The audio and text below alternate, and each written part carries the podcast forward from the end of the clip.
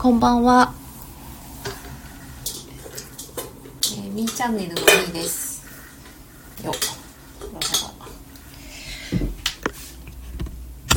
っと久しぶりにですね、ライブをしようと思って立ち上げました。誰か聞いてくれる方がいるか。えー最近ですね、えーまあちょっといろいろ忙しかったのもあって、えーライブができていなかったんですけれども皆さんどうお過ごしだったでしょうか、えー私はですね4月3月4月大体毎年ものすごく忙しくてああやさん、えー仕事を あ同じようななんか今日の私の話のタイトルにぴったりのお名前のよあやさんボイス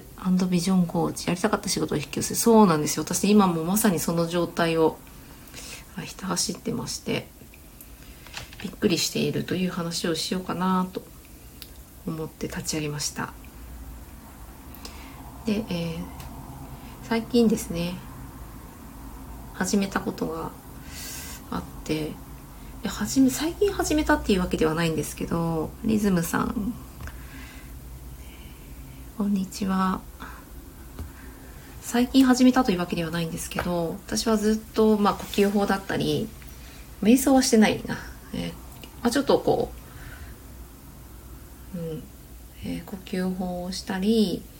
あとは筋筋トレというよりはちょっとこう神経を刺激するような、まあ、動き、えーまあ、そういうものがいろいろキネシオロジーとかですねいろいろあるんですけど、まあ、そういったものを使って、えー体からいろんなアプローチをしながら、え発達させていくっていう手法があって、まあ、子どもたちとかに、えー何かサポートになればいいなと思って使っている学んでいたりするんですけれどもあジャミングさん、えーありがとうございます、えーそれをですね自分自身もまあもちろん使うんですよ。で体にいろんな、え影響が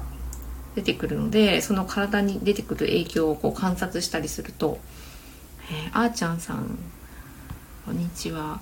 最近ですねその呼吸法っていうのをずっとやっていてで今あの深く勉強をしていてその方がですね言われているのが、まちょっとスピリチュアルっぽい部分でそれを伝えられているもちろんですね目に見えないものがある前提の私は価値観を持っているのでそれがちょっとないよっていう人はここにいるとあの気持ち悪いだけの話になるのかもしれないんですけれどもその間をですね、え脳科学と、え神経学とか、まあ、生物学的につなぐ。でそういうふうにしていくことで私ものすごく重要な視点だと思ってるんですよね。この見えないものの世界を理解するというか、まあ、歩み寄ること。で子どもたちのその考えの中にそういった視点が、まあ、見えないものあるんだみたいなそういうなんか語り合うっていうことはいらないかもしれないけどそういうものを味方にして生きていくことの方が自然と調和してるしえー何かですねあの今の世の中教育の現場にそういうものの考え方がほぼほぼ入っていないので逆に不自然にも思うと。でそこをですね感じれない社会になっているのにそれを教育の現場で入れないっていう感覚自体がちょっとなんか本当に不自然に感じていてなので、えーもうぜひともその 学校教育に入ればいいのにって思ってるぐらいすごく重要な視点を最近学んだんですよね。でもともとあるものを、えー科学的に、えー可視化できるようになったから科学的に分かったって言ってるだけでもともとあるもんなんだよっていうところから、えー私の、まあ、呼吸法のお師匠で脳科学者の、えー先生がいるんですけどあの言われていてもう本当納得だなって話を聞けば聞くほど納得。で人間はやはり脳を持ってるので、えー脳のまあ特定の部分で思考するんですけどそこがやはりこう思考的に認識するとじゃあやってみるかみたいなこうじゃあ体やってみるよみたいな感じで指令を出してくるんですよね。でその指令を出してることに対してあそっかそっかっつってやり始めるんですけどまあ、いろんなその過去の小さい時の、トラウマとかもですね、まあ、そこの脳に深くインストールされているのでなかなか抜き取れないものだったりするんですけどさっきもちょっと脳のことを勉強していてまあ、脳のプロファイリングの取り方っていうのをまたマニアックにちょっと勉強してたんですけど、あのー、情報の受け取り方っていう特徴があるっていう話をですね、聞いて、ああ、やっぱりなんかその使われ方、脳の使われ方で、えー、まあ、ブロックがかかるっていうことがあるんだなって。で、もうそれを可視化して、あの、動いてないっていうのが分かって、まあ、脳の半分以上がもう動いてないような映像が、まあ、さっき見せていただいたんですよね。そうなってくると何もアクセスできないから、え何もこう、情報が入ってこないっていうことは考えられなかったり、受け入れられなかったりっていう状態になるんですよね。で、なんでそういう状態になるのかなっていうのを考えたときに、やはり幼少期の潜在意識の中に入る0から7までの、えー、いろんな影響、特に、まあ、一緒にお父さんお母さんと育ったりおじいちゃんおばあちゃんと育ったり、まあ、もしくはそうでない大人と育つっていうことの方子供同士だけで育つってことはほぼほぼないと思うのでやはりその周りの大人の影響っていうのをすごく受けている。でその影響っていうのが、えー、0から7までは無意識の領域に深く刻み込まれてでそこの思考パターン考え方とか何か物事の捉え方とかえ解決する時の考える手順とかそういうものは、えー、7歳ぐらいまでに、えー、インプットさせされて、え、35歳以上になってくると95%以上の確率でそこの無意識領域の時に学んだことをベースに生きていく。なんかその7歳までの時にどういうふうに過ごしたかっていうのが、まあ、ものすごく大人になって影響してるんだなっていうのがまあ、単純に分かったんですよね。で、そういうことを理解した上で、じゃあこの仕組みどう使っていくっていうと、えー、まあ、呼吸法を私は学んでるので、呼吸を、呼吸をすることで、まあ、いろんなこうスイッチが体の中に入るんですけど、その、脳のね、特定の部位で考えて、また別の部位にインストールされるアプリを入れるような、まあ、感じって言ってたけどそのアプリを入れる時に、えー、入れてそこから使っていくとだんだんこう定着していくんだけど、まあ、小さい時はもうぐんぐん入るんですよねそこが。でも私たちみたいに、えー、年齢が少しですね、えー、いっちゃうと、まあ、なかなかなかなかやっぱりやっても入んないっていうのは体感的に皆さんあると思うんですけど、まあ、そういったことをうまくスムーズにややれるようになる、うん、そうするとどんどんやっぱ人生が変わっていく感覚があると思うんですけど、えー、あもかさんこんばんは。最近ですねちょっと呼吸法をやって急にちょっとなんかですね感じたことがあって呼吸法をやっててピンピンとなんか来たような体感的なものがあってそこからですねバーッとちょっと現実的に動いてきた話をちょっとしとこうかなと思ってやってるんですけど一日の終わりに配信するようになくなったさんとか話そうありがとうございますわざわざで、えーまあ、その呼吸法は、まあ、その体の真ん中の部分をギューッと締めながら、かつそこを締めた状態で呼吸法をするっていうやり方でそれはやり方だけなんですけどそこから先何が引き起こされるかっていうとまあこういろんな科学的なことを説明するとむっちゃマニアックになるので、えー、やめますけど、まあ、要はその情報がもう見えないところにはいっぱいあってでその情報とつながるんですよね。まあ、これ言うとも完全にこの喋り方でスピリチュアルっぽいって言われるかもしれないですけどまあ、科学的にもそれが証明されていて、えー、そのつながってそこから必要な情報を取れるんですよね。で最近、まあ、見える方に見てもらえるタイミングがあったんですけどやっぱりずっと見てもらいたいなって思ってたんですよ。で夏去年の夏ぐらいから思っていてで思っていたんですけど大体叶う。今までの傾向だと。ただタイムラグがすごい私の場合はあって。で昔は思って絶対これは叶うって思ったことが、まあ、2年3年後だったりとか、まあ、それをですね別の見方をすれば計画的にやって3年後で叶えたっていう言い方もあると思うんですけどあんまり計画的にじゃあ考えてたかって考えてなかったんですよね。それでも叶うだとすると確かにまあ計画的に考えていくともっと早く叶うんだとも思うんですけどそういう感覚よりもなんか思ってたら計画をする間もなくこうそのきっかけとなるようなことがパッと目の前に来るっていう、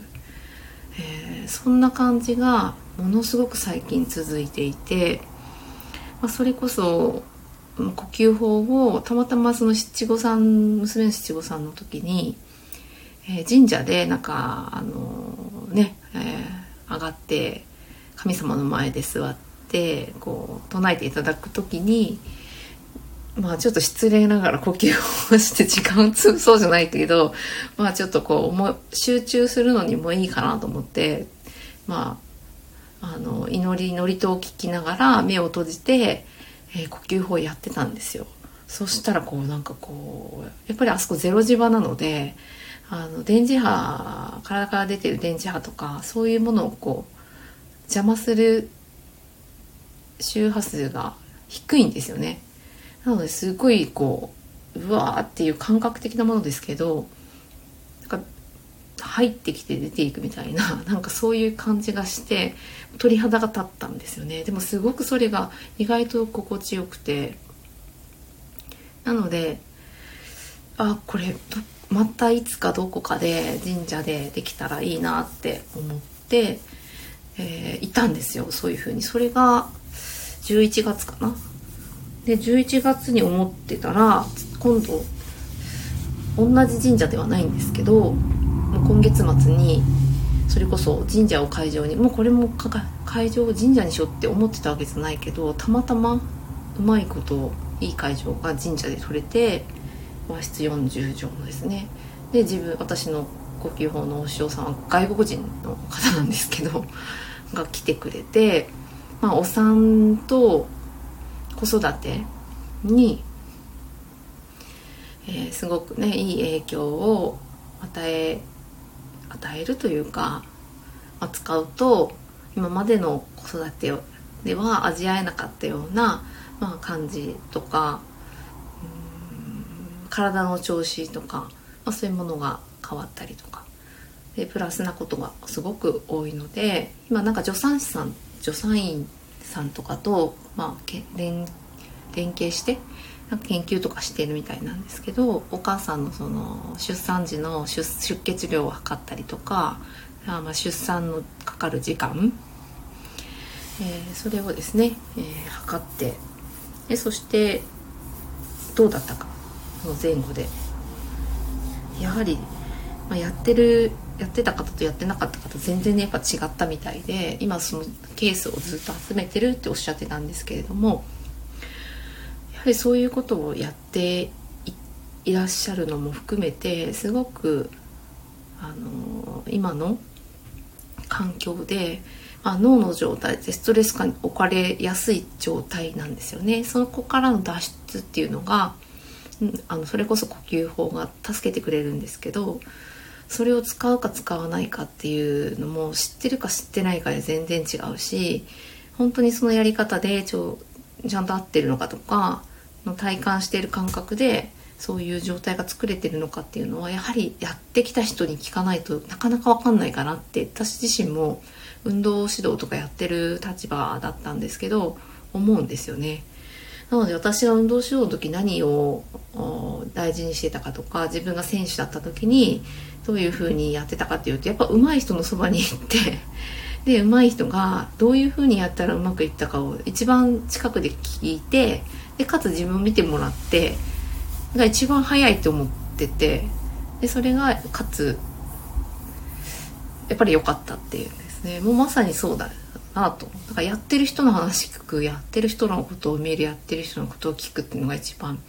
学びにとってはいいんですよね。ただその今日の脳のプロファイリングっていうあの分野が入ってるドミナンスファクターっていうのを勉強してきたんですけど、まあ、今日が第1回目で6回コース6回ぐらいあるのかな？けど毎週この時間帯にやる学ぶんですけど、まあ、結局ドミナンスファクターはあのプロファイリングするだけって言ったらあれですけどあの脳の優位性を取るので、まあ、どっちの脳が使いやすいのかとか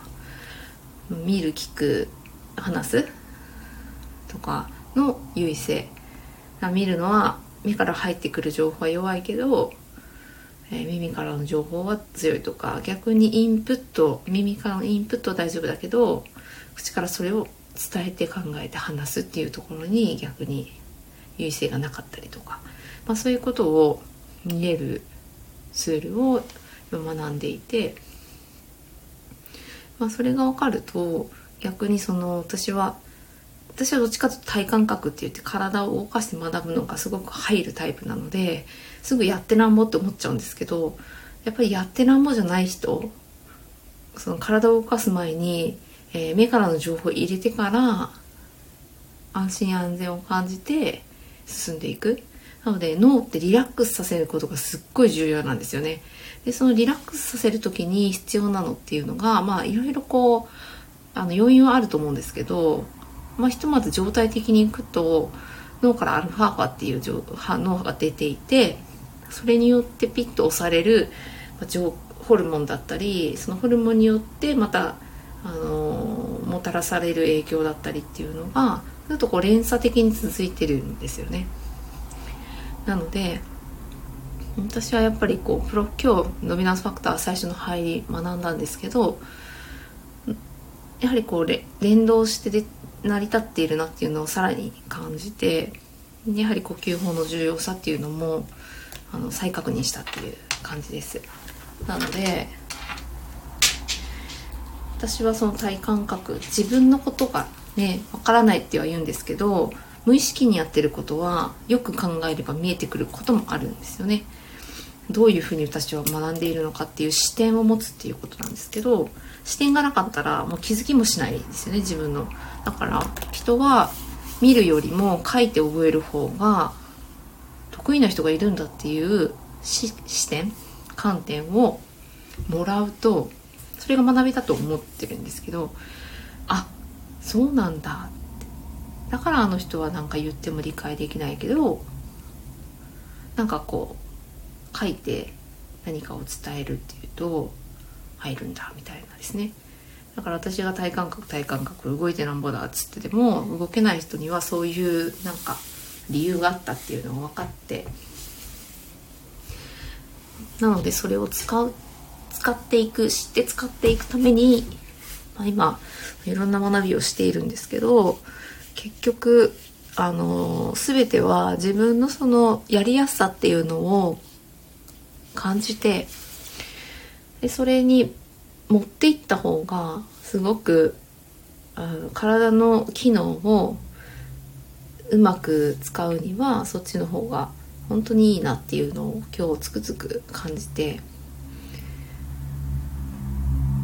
そこをベースに、まあ、いろんな学びをしていくとさらに加速するなって今思ってるんですよね。なのでまあ、本当に今日はその引き寄せが半端ないっていう話なんですけど本当に半端ないんですよねだからその神社の話も今回来たしで神社で急に決めたのにその神社は一日そこの日使えてでその前にまずその あの私の呼吸のお師匠さんが九州に来るっていうのは聞いたんですけどまさか私がその企画をして何かをするっていうことは全く考えてなくってでもあのやりたかったんですよね。ので、えー、声かけてもらった時に「やります」って言ってとにかくやるっていう。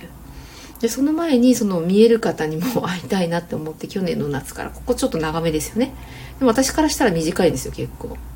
あ1年以内に来たなみたいな感覚で。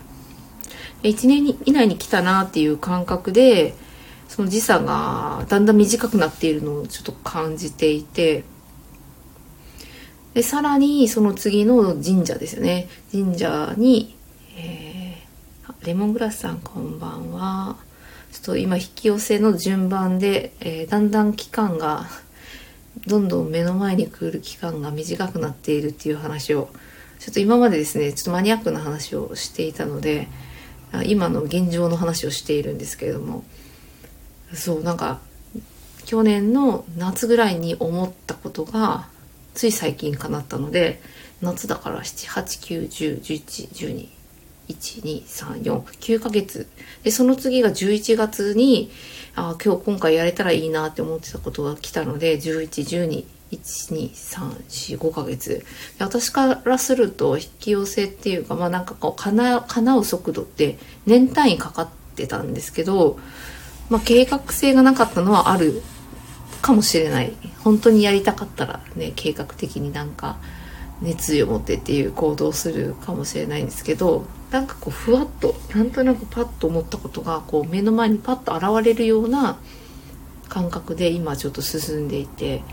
で神社借りたいって言ってじゃあお弁当をつけてとかなんかちょっとイベントするんですけどそうお弁当つけよっか。でも美味しいところあのいつもですね買いに行ってる美味しいとこあってでも配達さすがにしてくれないよねって思ったら近くに配達行く日なんでまあちょっと最低個数は決めさせてもらうけどいいですよみたいに言ってもらってえー、みたいな。すごいと思いながらでももうね時間も時間なんで計画的にちょっとそこは準備して当日をきちんと迎えられるようにしようかなと思って。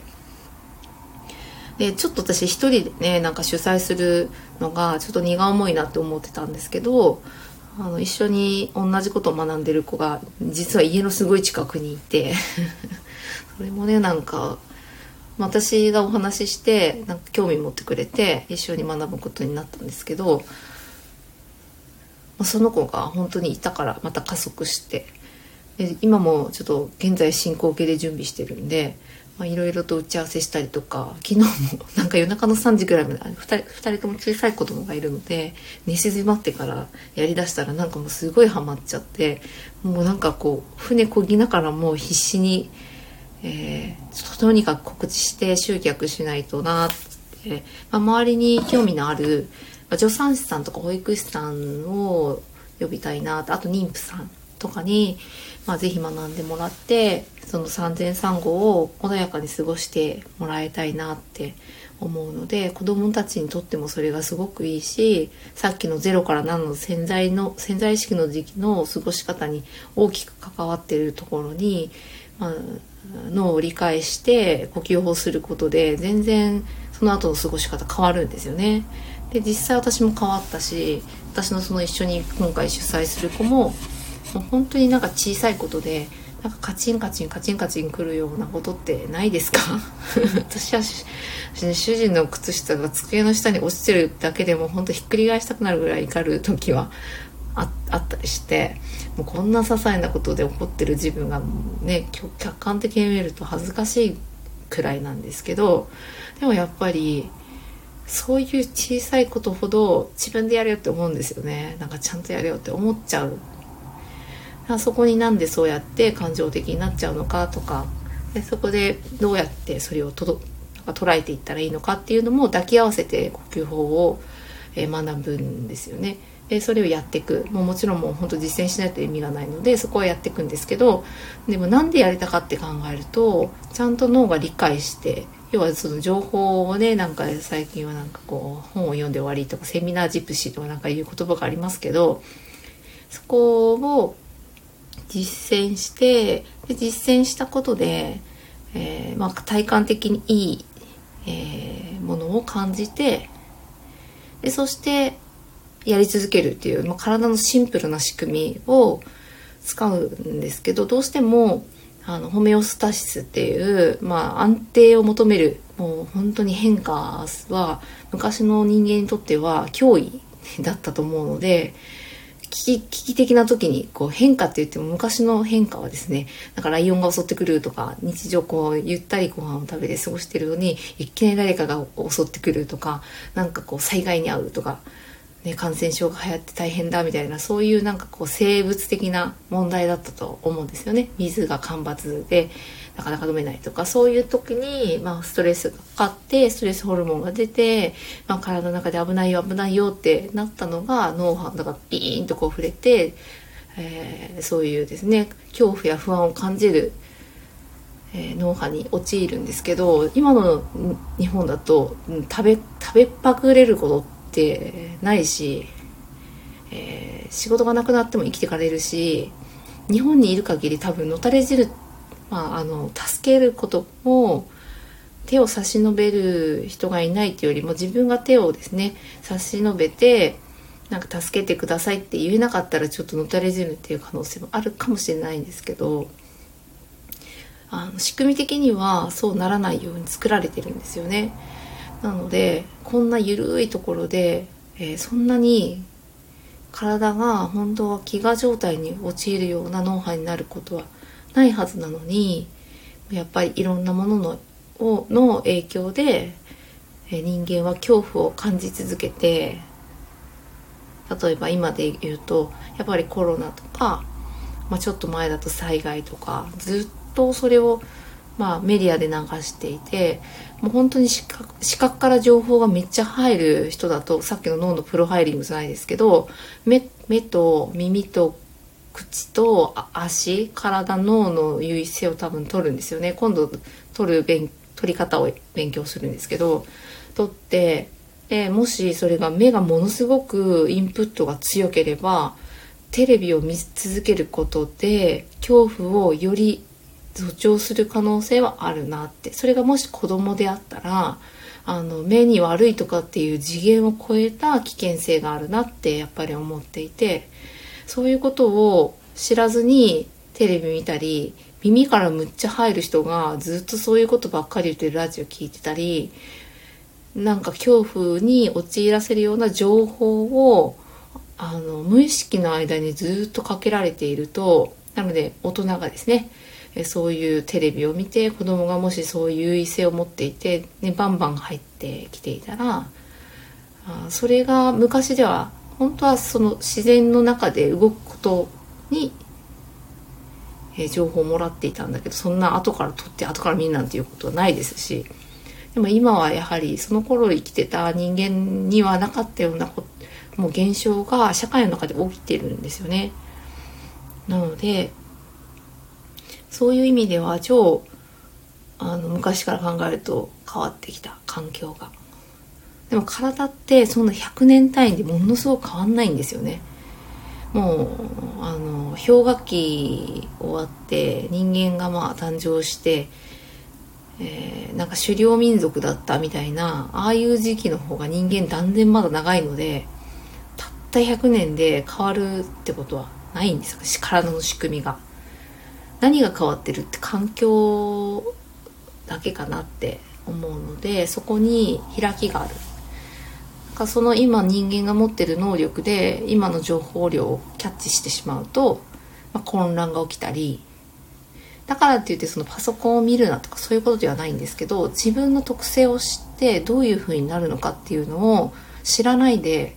えー、過ごすってことはもう本当に小学生で何もやり方がわからないのに今日からじゃあ車乗り乗りますみたいなもんなんですよね。うん。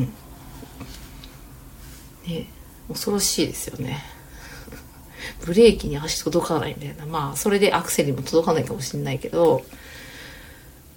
ね踏み間違えたりしたらねなんかどんなことが起こるか、うん、なのでえそういう意味でも、うん、あ自分の体のこと？特に、まあ、判断する行動の、えー、指針を作る部分？脳ですね。でも本当は脳じゃないんだけどね。スタートは。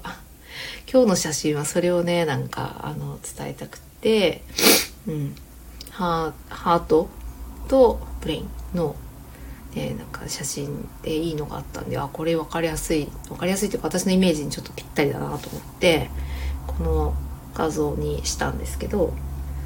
ベースはハートなんですよね。ハートっていうのは心臓ですね。で心臓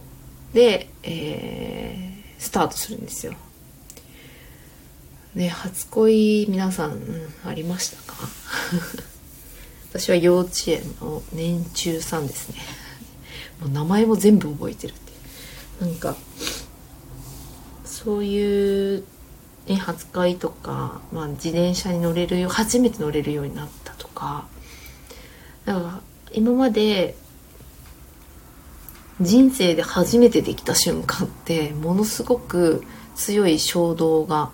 体の中に走ると思うんですよね。電気が走るみたいなことをねよく言葉で表現されたりしますけどそういうことが起こるんですよ。心臓があの瞑想神経っていう神経を通って脳に、え、伝達中脳に入るのかな？刺激が。で中脳から小脳行ったり、えー、前頭前野のね視覚思考か思考を司るところに指令が行ったりしてああじゃあ何やる？みたいなそんな流れがあるんですよ本当は。なので脳が大事って、ね、思ってる人もいると思うんですけどつながりなんですよね。うん、だどっちが大事っていうかつながってるっていう感じ、うん、なのでドキドキドキドキしながらねこう何かができるっていうのは、まあ、ワクワクっぽい感じかな大人で言うと。もうドキドキはねちょっと緊張状態かもしれないんですごいいいんですよ。でその状態ってすごくこう感情がこう動くというかあのー、それを司ってる物質があってそれが動くんですよね。でしかも体内で動くんではなくもう体の外まで出てくるんですよ。匂いとかじゃないですけどね。まあでも匂いもね見えないものとかね、まあ、一緒かな。まあ匂いの分子は違いますけどね、それをですねもっともっとこう放出させて必ずあの物体はその同じ同量同量というか相対性理論というねなんかこう気体と水になってあの水の実験ですよね。あれと一緒で形を変えても存在していてまた中に入ってきてまた物体になっていくので、えー、そういった意味では出たり入ったりしてても入ってくるんですよ。出たら入ってくる。でその出す量は決まってあのその人によの状態によって違ってくるんですけどで完全に出るだけで終わると死死ですねそれは。死なんですよ。ただ入ってくる時に、え、全て情報を持って入ってくるんですよね。でその情報っていうのが大体感情に、えー、寄与するんですけどその感情情報をね受け取った後に何が起こるかっていうと物質化が起こってくるんですよね。これが引き寄せのもう本当に法則？だから願えば叶うっていうのがちょっと違うんですね私の中では。その抽象的すぎる 願えば叶うはねまあざっくり本当だけどみたいな感じになっちゃうって感じですかね。なのでその間にすっ飛ばしてる説明っていうか流れがあってそれをあそうなんだって思えるぐらいこうイメージできるとそのイメージできることがものすごく脳が強みを持つんですよね。でそれはもうインストールされたアプリみたいのを使いこなしてるような感じでだんだんだんだんそれやっていくとどんどんどんどんこうなるほどなるほどってやっていくんですよね。で脳は繰り返してパターン化することがとっても好きなのでなんでかっていうと安定したいから何回も何回もやってあよしよしこれが来たらこうだねあよしよしこれが来たらこうだねあこれが来たからこうもうこれが見えたからもうこれやろうみたいなそんな感じで動きたいので。繰り返していくことで、まあ、癖づけっていうかですねそういうことが起こる。私はその呼吸法を使ってその引き寄せのパターンっていうのを多分入れたんだと思うんですよ。でだんだんだんだん意識はしてました。目の前に現れてくるっていうものに速度がある。で時差があるっていうのも感じていて。それを、まあ、引き寄せの法則って呼ぶんだと世の中ではですね。で、えー、それが叶いやすい人と叶いにくい人がいるっていうのも分かる。私は時差があって時差がだんだん短くなってきたっていう表現をしますけど、うん、それが通りやすい通りにくい今のパターンの話とね組み合わせると、えー、やっぱり理解して使うまあその引き寄せの法則が起こるって言ってやってる人はあの純粋にやっぱり信じれるタイプなんでしょうね。まあ、実践してずっとその習慣化ができれば、まあ、早いかなと思いますね。で私はその神社でっていうさっきのねイベントの話でもしたんですけど会場が決まりでその時に、えー、注文したいなって思っていたお弁当屋さんの注お弁当もなんでかパッと決まり、うん、それでその前にはあの、まあ、見える方に会いたいなっていうので見て見てもらった時に絶対準備を怠らないっていうことを言われたんですよね。で準備を怠らないっていうこととあと、えー、到着地点を、えー、もっと明確にした方がいいっていうのを言われてでそこまで行くのに今はえー、タクシーで行こうって思ってたのにいきなりタクシーが目の前通らなくなっちゃってああ行けなかったっていうパターンがちょっと見える。だからその時にちゃんと準備をしておいてタクシー来なかったら自転車でも行ったらええぐらいな計画を立てとく。気持ちを持っとく。そうすると絶対もう今今もめっちゃなんか忙しくしてるはしてるんですけどもっとだみたいな感じで言われてもっと行動できてバーンとこう結果出すみたいなことを今できてないでしょって言われて本当できないんですよ。なんか小さいもんばっかりにこだわって。だからそこを見てた時にああちょっとこれは変えていこうって思ってそこからですよね。すっごい動いてきているっていう感じです。でプロフィール写真撮りたいなって思ってたらまあプロフィール写真というかプログラファーのあの写真のフォトグラファーの人プロの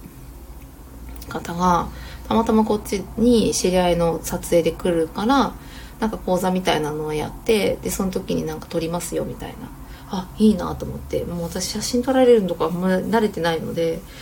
なんかね嫌だなって思ってたけどまあなんかそういうついでにも撮ってもらえたらいいなって。でも待ってよって。洋服何着ようかなって。メイクどうしようかなって思ってて。私はメイクをしあのフリーでこう教えている子がいるんですよね。知り合いで。でああその子がいいなって思ってたらなんとなんとあの来るって言って今日も電話してもうちょっとお願いしますって言いました。なのでなんかですねそんなことが起きてるんですよ。まあちょっと嬉しい悲鳴というか忙しいけど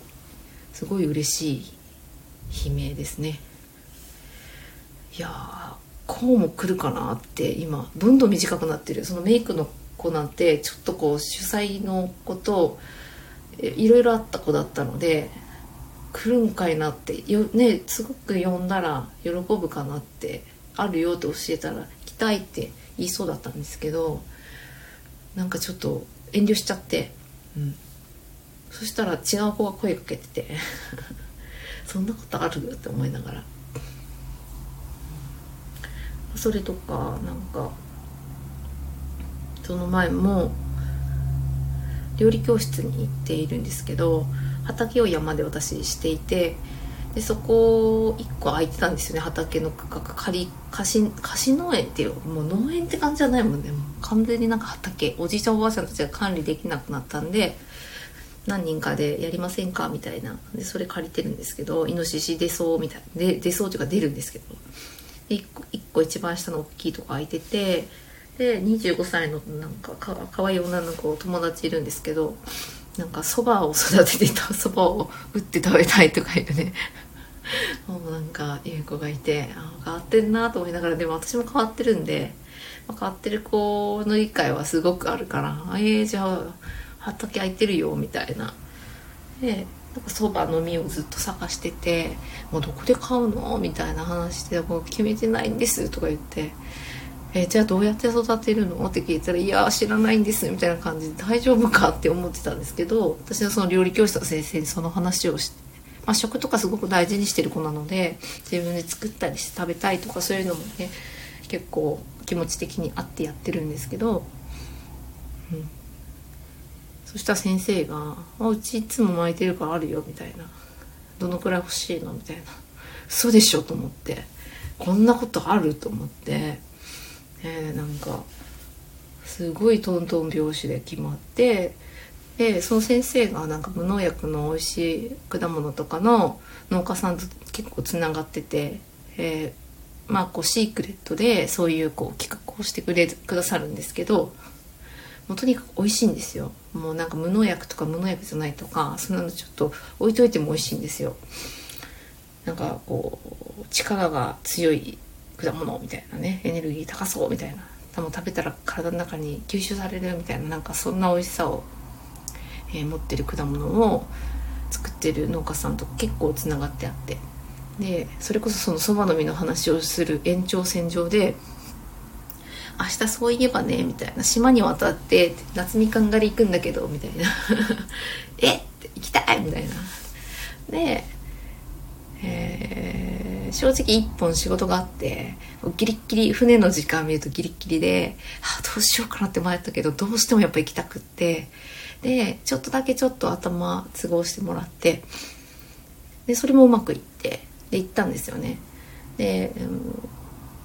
行こうと思った先生が「まあ他に誘っていいよ」って言われたので「えー、でも明日やし」と思って、まあでも一応なんか来たそうな人に声かけるかと思って声かけたら10人大人10人集まって子供13人集まってもう大状態で行くっていうね。まあちょっと こんなことあるっていうのが本当に続いてるっていうね話ですけど。その引き寄せが半端なくって。うん。でその後にもうちょっとこの調子で行ったら車の中でちょっとこうバタバタとオンラインだったんであまあどこでもいいんですけどネットネットっていうかこう電波さえあれば仕事できるんですけどあのその直前もう船が向こうか向こう岸に着いて連絡が来て「今回ちょっと、ね、それなくなりました」っつってもう ラッキーですよねやったと思ってでなんか「どうする?」って息子と一緒に行ってたので「どうする?」っつってで海が近かったので、えー、砂浜に、えー、遊びに行ってもう息子とデート堪能してで砂で砂場で遊んででそれでも時間が割とゆっくりだったのでずっと気になってたこうフレッシュジュース屋さんみたいなところに行きたかったんで、えー、プレコールドプレスジュースかな？でショットでケールの、えー、ジュースとかなんか出してある福岡にお店があるんですけどディープグリーンさんっていう。もうそこにめっちゃずっと行きたかったんですよ。めっちゃ行きたくて。だからその日はそこに行こうっつって。でそれも叶って。うん。なんかですねずっと叶ってる。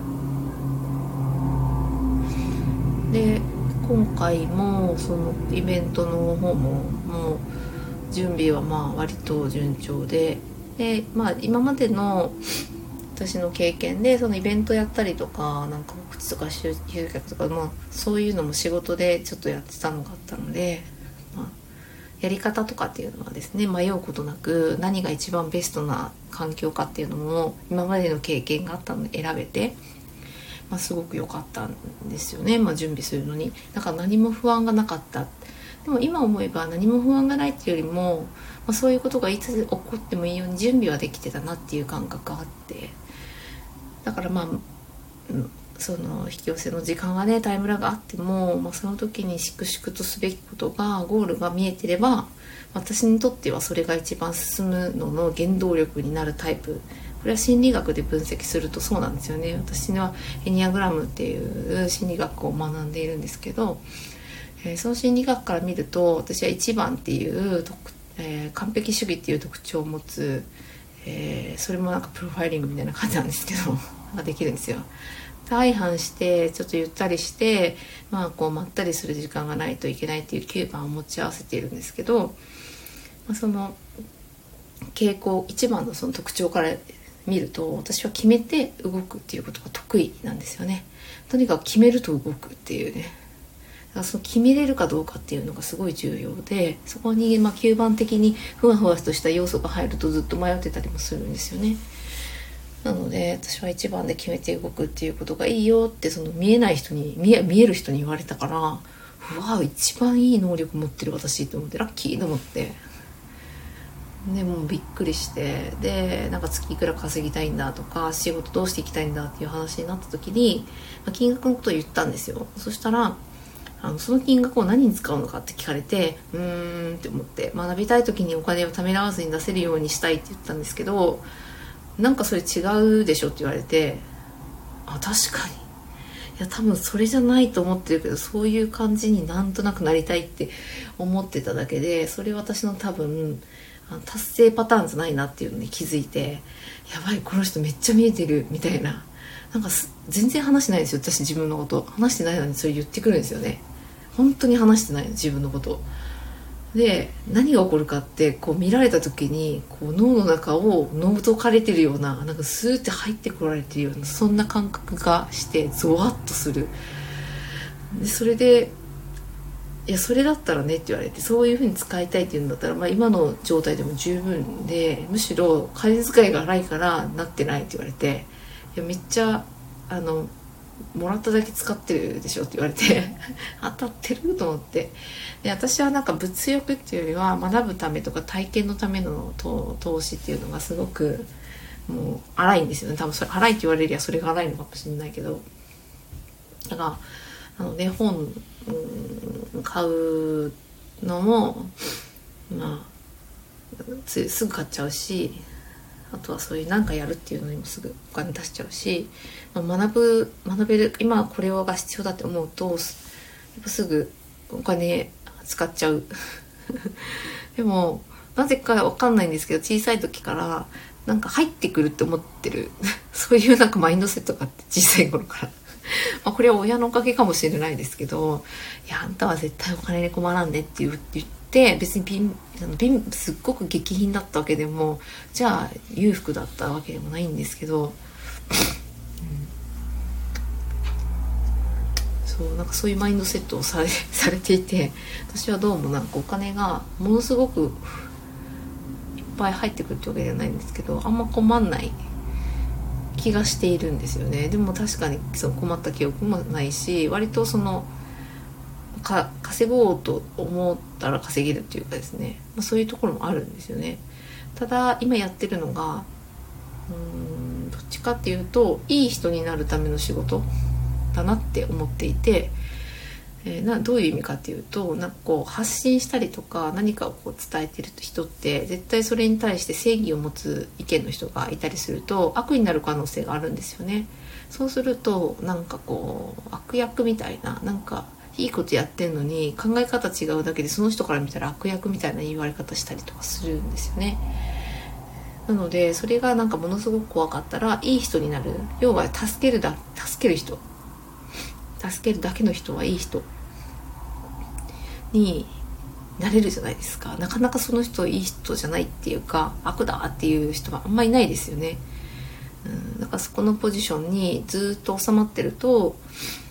あの本来の自分というよりはその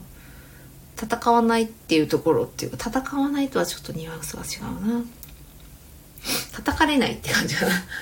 そこを取らないっていうね。別に叩かれることがいいこととかそういうことでは全然ないんですけど何かをこうこうだよって思ってるっていうこと自体がなんかやっぱりこうその他の人から聞くと違うってなる可能性があってそこに不安を抱いて感情的に不安を抱いてやらないっていう選択肢を取ってる人っているんですよね。そこに収まってるんだっていうのに気づいてこれはもうそこに収まってるんだったら気づいちゃったらそれもう手放すしかないなみたいな。えこれそれはもうほんと数日前ですね。2日前だったかな。でそれもあのクラブハウスでキネシオロジーの結構有名な先生でブレイン田中さんっていう人がいるんですけど、まあ、その人は音差とか使って、まあ、体の感情バランスとか取っていったり、まあ、なんでそれをそういう風に感情バランス取るのかとかっていう話をですねその時されてたんですけど、ね、個別相談をねじゃあ受けますっていう時間があって参加者の方でえー、まあ、お話皆さんにしていい方はここでセッションしますよという公開セッションがあったんですよね。その時になんか義理の父さんと自分の父さんが違いすぎて義理の父さん大切にしないといけないけど自分の父さんはなんかこうオーラがで寛大ででも自由奔放すぎてまあちょっと金にルーズだったりとかでもそのゆったりとのんびりとなんか自由に気ままに楽観的に過ごさせてくれたことにはすごい感謝してるって言ってやったんですけどじゃあ相反して嫁いだところのお父さんはどうだったかというともう真逆、まあ、ものすごく厳格ででなんかこうこうこうでこうだからこれはおかしいんじゃないかみたいな。で、なかなかこう嫁さんのことを受け入れられなくてすごくこう暴言的なことを言って態度もひどかったりとか。でなんでこういう真逆の、ね、お父さんをしかも、まあ、面倒見ないといけないのかみたいな時があったらしいんですよね。そうすると、まあ、椎名万象っていうのもキネシオロジーの中では言うんですけど全てこうある。っていうの？全てあってそれでバランスをとっているっていう考え方なんですね。中庸っていう言ってもいいかな。うんあとはまあ有機的つながりっていう感じにも似てるしあとは、まあ、その生態系のつながりにもちょっと似てる。まあその生物がいなかったらすごく影響を及ぼされる生物が上下で出てくるっていうような、まあ、そんなことにもなんか似ていたりとかして要はあるな何も何でもあるっていうことがもうそれ自体がもう自然だっていう考え方ですね。だから悪い人がいようがなんかそうやって怒る人がいようが泣く人がいようが笑う人がいようがそれがいいとか悪いとかではなくあるっていうことっていうのが、ま、真羅万象を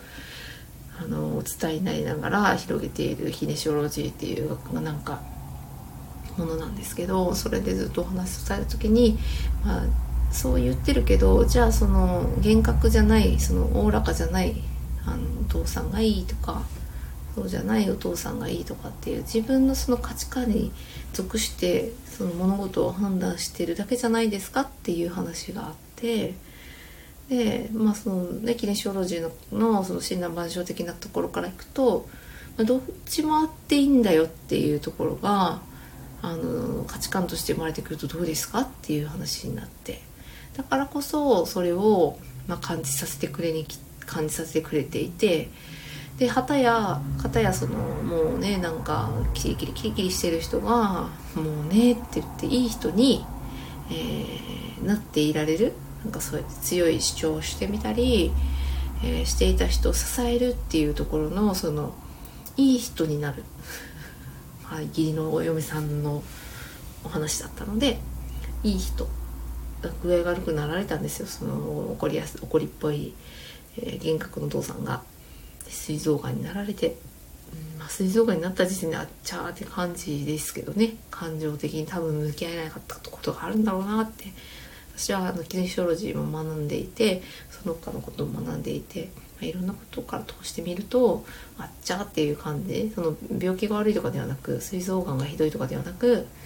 まあ、その状態で、うん、なんかそれ自体もがんあのその方自体も、えー、我慢していたり表せなかった気持ちとかあったんじゃないかなって思うんですけど、まあ、それをひどいから助けないといけない。自分の義理のお父さんと次先のお父さんだから大切にしないといけないとか思って丁寧にしたら自分の父親の方がコロッといっちゃったっていうね。でどっちがなんか幸せどっちが良かったのかなとかっていうのは分かんないんですよね。だからそれもやっぱり自分自身がそうだって思い込んでそれをその事柄を判断しているだけの話。そういうことってあるんだなっていうのをそのブレイン田中さんの話を聞いて感じて。だからいい人でいられる。あなたがそうやってぐっと我慢して義理のお父さんの言う通りにして、えー、まあそこ世間一般からはいい人って思わされてさ思えるようにやらせてくれているのもそこがあるからだよっていう話。だからもうかなり球体的な物事球体的に物事を捉える捉え方だなって思ったんですよね。正面から見ると丸だけど横に来ると長方形に見える円柱形のようなですね。もう全く違う形に見えるわけなんですよ。そういうことってあるよねって思うんです。だからすごい納得してああ私多分いい人でいるためにここにいると思って。まあ、その時にだんだんシフトしてるのは感じるんですよね。自分自身がどういう風な状態がいいかっていうと自分が思ってることを伝えて自分がここだって思った決めたところに対して突き進むっていうのがやっぱ好きなのであの仕事でやろうがやるんですよねそれを。他の人と連携しながらでもそこをなんか望むので突き進みたくなる。そうなってくるとやはり自分の考えっていうのがしっかりしていないとまあ、それ達成するスピードもないですし達成することもない、うん、だそれをやっていこうと思うと言わないといけないんですよね。自分のその意見っていうのを。言った時に多分いろんな反応されますよね。なんかこう私の場合完璧主義が入ってるのでそんなに完璧にできないよとかそんな風にやって面白くないとかそこまでそもそもやる必要があるのかとか、私の場合はその設定する目標が割とその現実的なことが多いというかなんか大きく掲げているのは子どもたちが、うん、大人になろうってなった時にああなりたいなってああ未来いいかもなって思ってくれるような状況を作残しておこうっていうのが自分の中での大きな、えー、目標なんですけどだからこそ教育とかねそういうのが変わるといいなって思ってるんですけど、まあ、それを踏まえてでもそこに行くために具体的にしていかないと見えない何をしたらいいかですね。だから細かく細かくなんか見ていく時にこれはこうやったらいいあれはあれこうやったらいいっていうですね見ていく時に、まあ、時間軸で見て逆算して細かく、分解してあこれやればいいんだなって納得して面倒くさいなって思ってももう達成するパーツの一つだなって思えたらやりますよね。私はそれが強いんですよ。より。多分他の人よりは強いと思う。だから他の人は他の人で自分の強みを生かして、えー、やるんですよ。だからその強みっていうのがまあいろんなねなんかコンサルテーションはちょっと違うけどコーチング的な考え方されてる人での強みっていうのをですねどんな風に分析されてるかはわからないんですけどやはり体の仕組みから見るこう分析っていうのが一番理にかなってるなって思っているんですよね。だからそういうまああとは統計学的な感じになるけど個性心理学とかまあああいうものから見た方がすごくこう俯瞰して見える。ただその時の状態でよし足があるんですよね。こういう風な傾向って言われてるはずなんだけどなんか違うなみたいな。それそれって多分私の今その今のこう学びを全体的に俯瞰してみるとやっぱ体が関係しているなっていうのをすごく思います。いくら調子のいい月せあの月占いで、まあ、先生術なんですけどホロスコープ的に今はなんか絶好調な日なのにすっごい調子が悪い時あるんですよね多分。裏目に出るような日があったりしてそれはなんか影響が大きいから表にも裏にも出るっていう言い方はすると思うんですけどそれ多分原因体なんですよね。体に安心安全感がないってことはいや今日もあの脳のプロファイリングの話の入りであってたんですけどリラックスできない状態なんですよね。なのでリラックスできない状態何が起こってるかっていうとあの、まあ、さっきの脳波の話だともう振り切れんばかりのあの超興奮モードだったりもう不安モードだったりでその状態で脳を使っていくともうさっき映像としては全然活性化しないみたいな図が出てきてるんですけどその時に何が起こるかっていうと外部からの情報が入らない。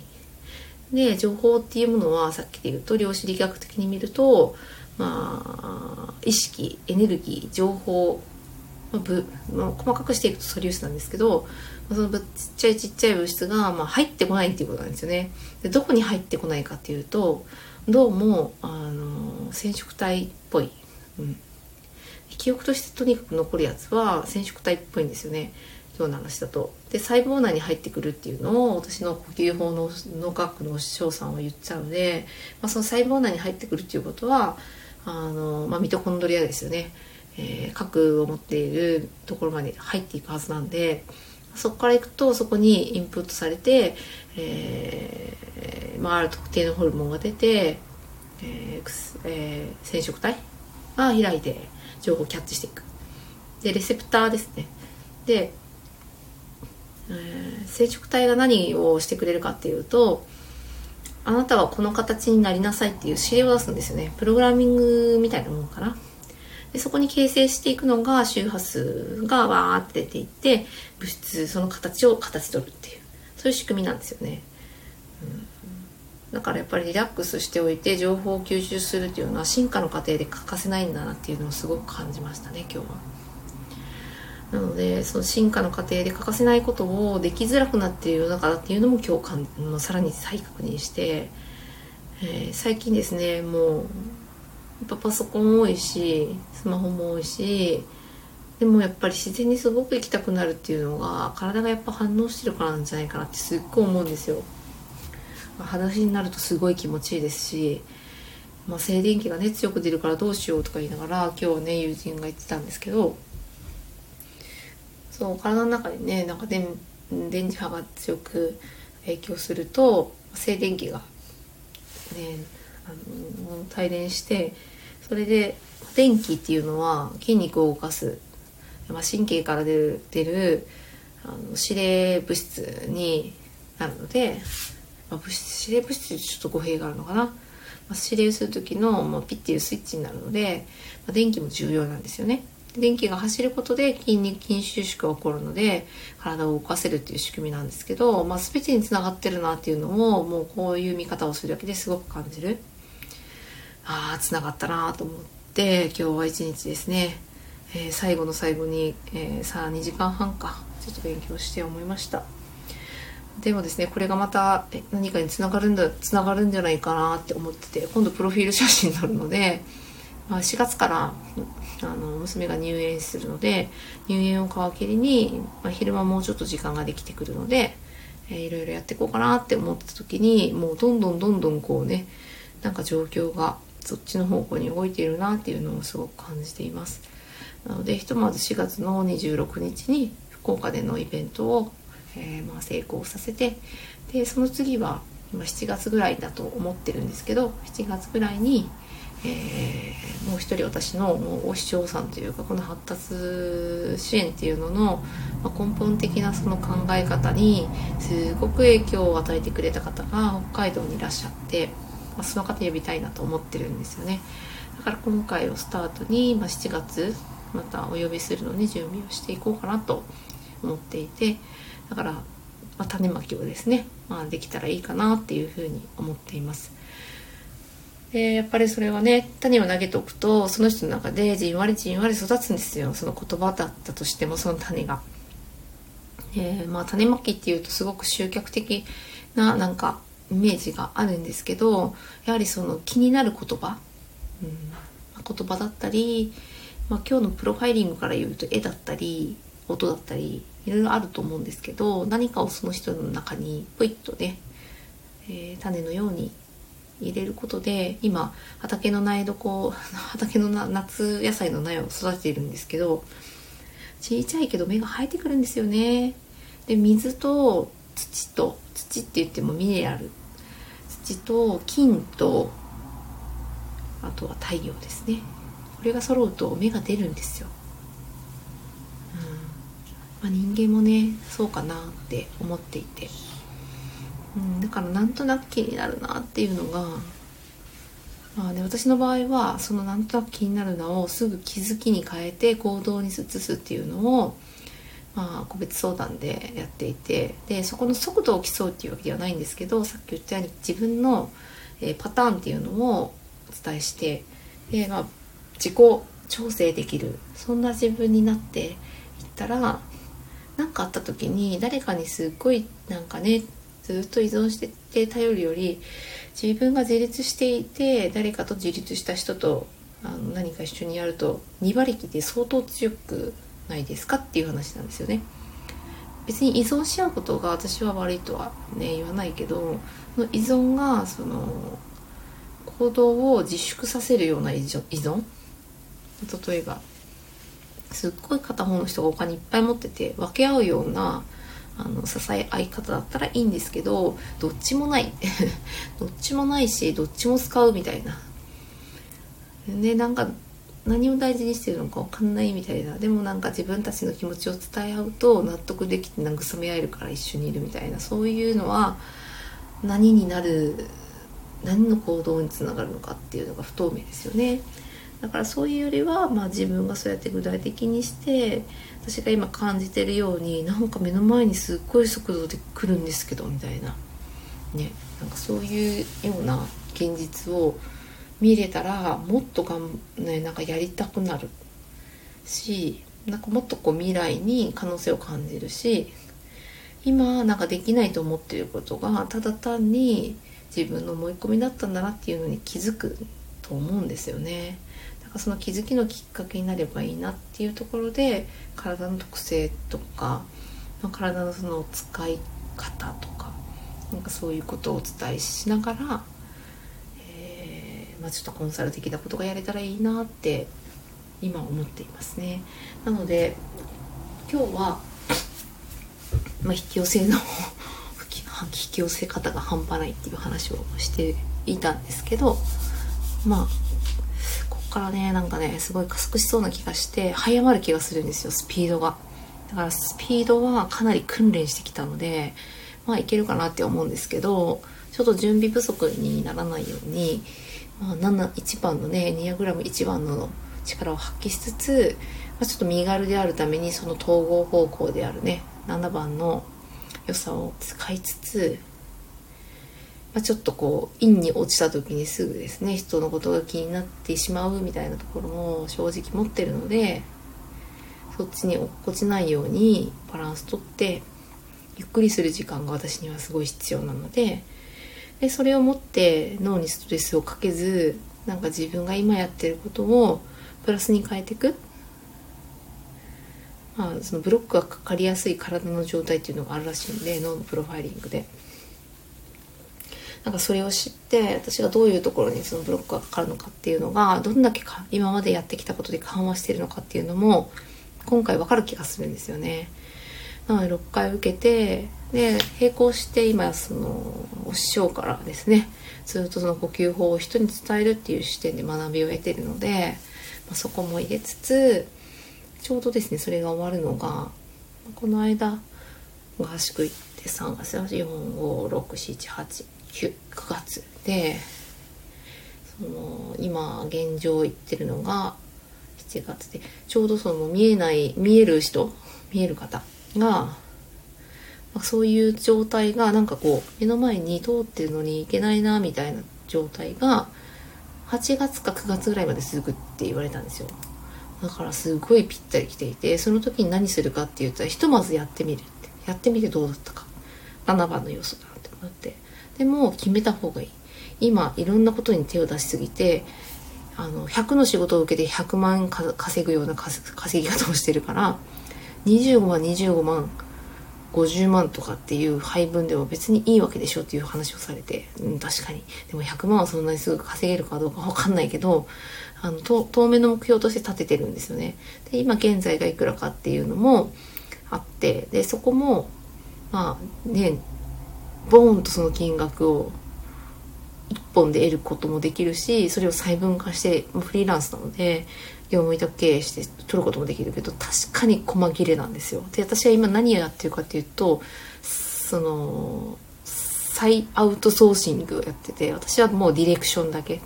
で方針を決めたりやり方を決めたり、えー、考え方を決めてそれを誰かに頼むっていうことを今やって仕事を手放しているんですけどその時に考えているのがそれを、えー、私がやっている受けてる案件をあの特定のその業種で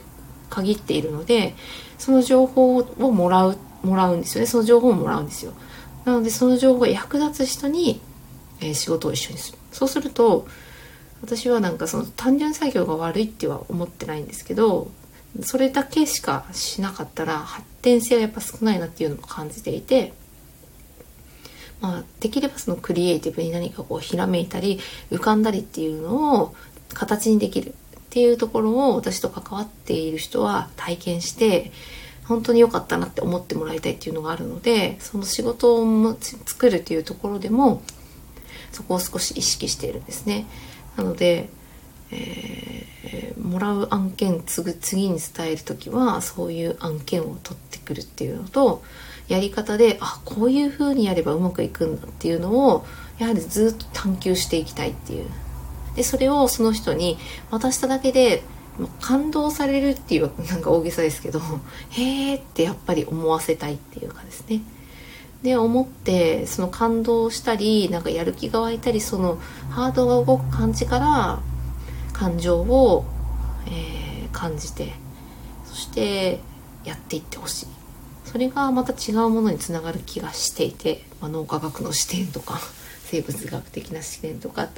神経学的に見ていくとですねだからそういうところをちょっと使使いながらまあ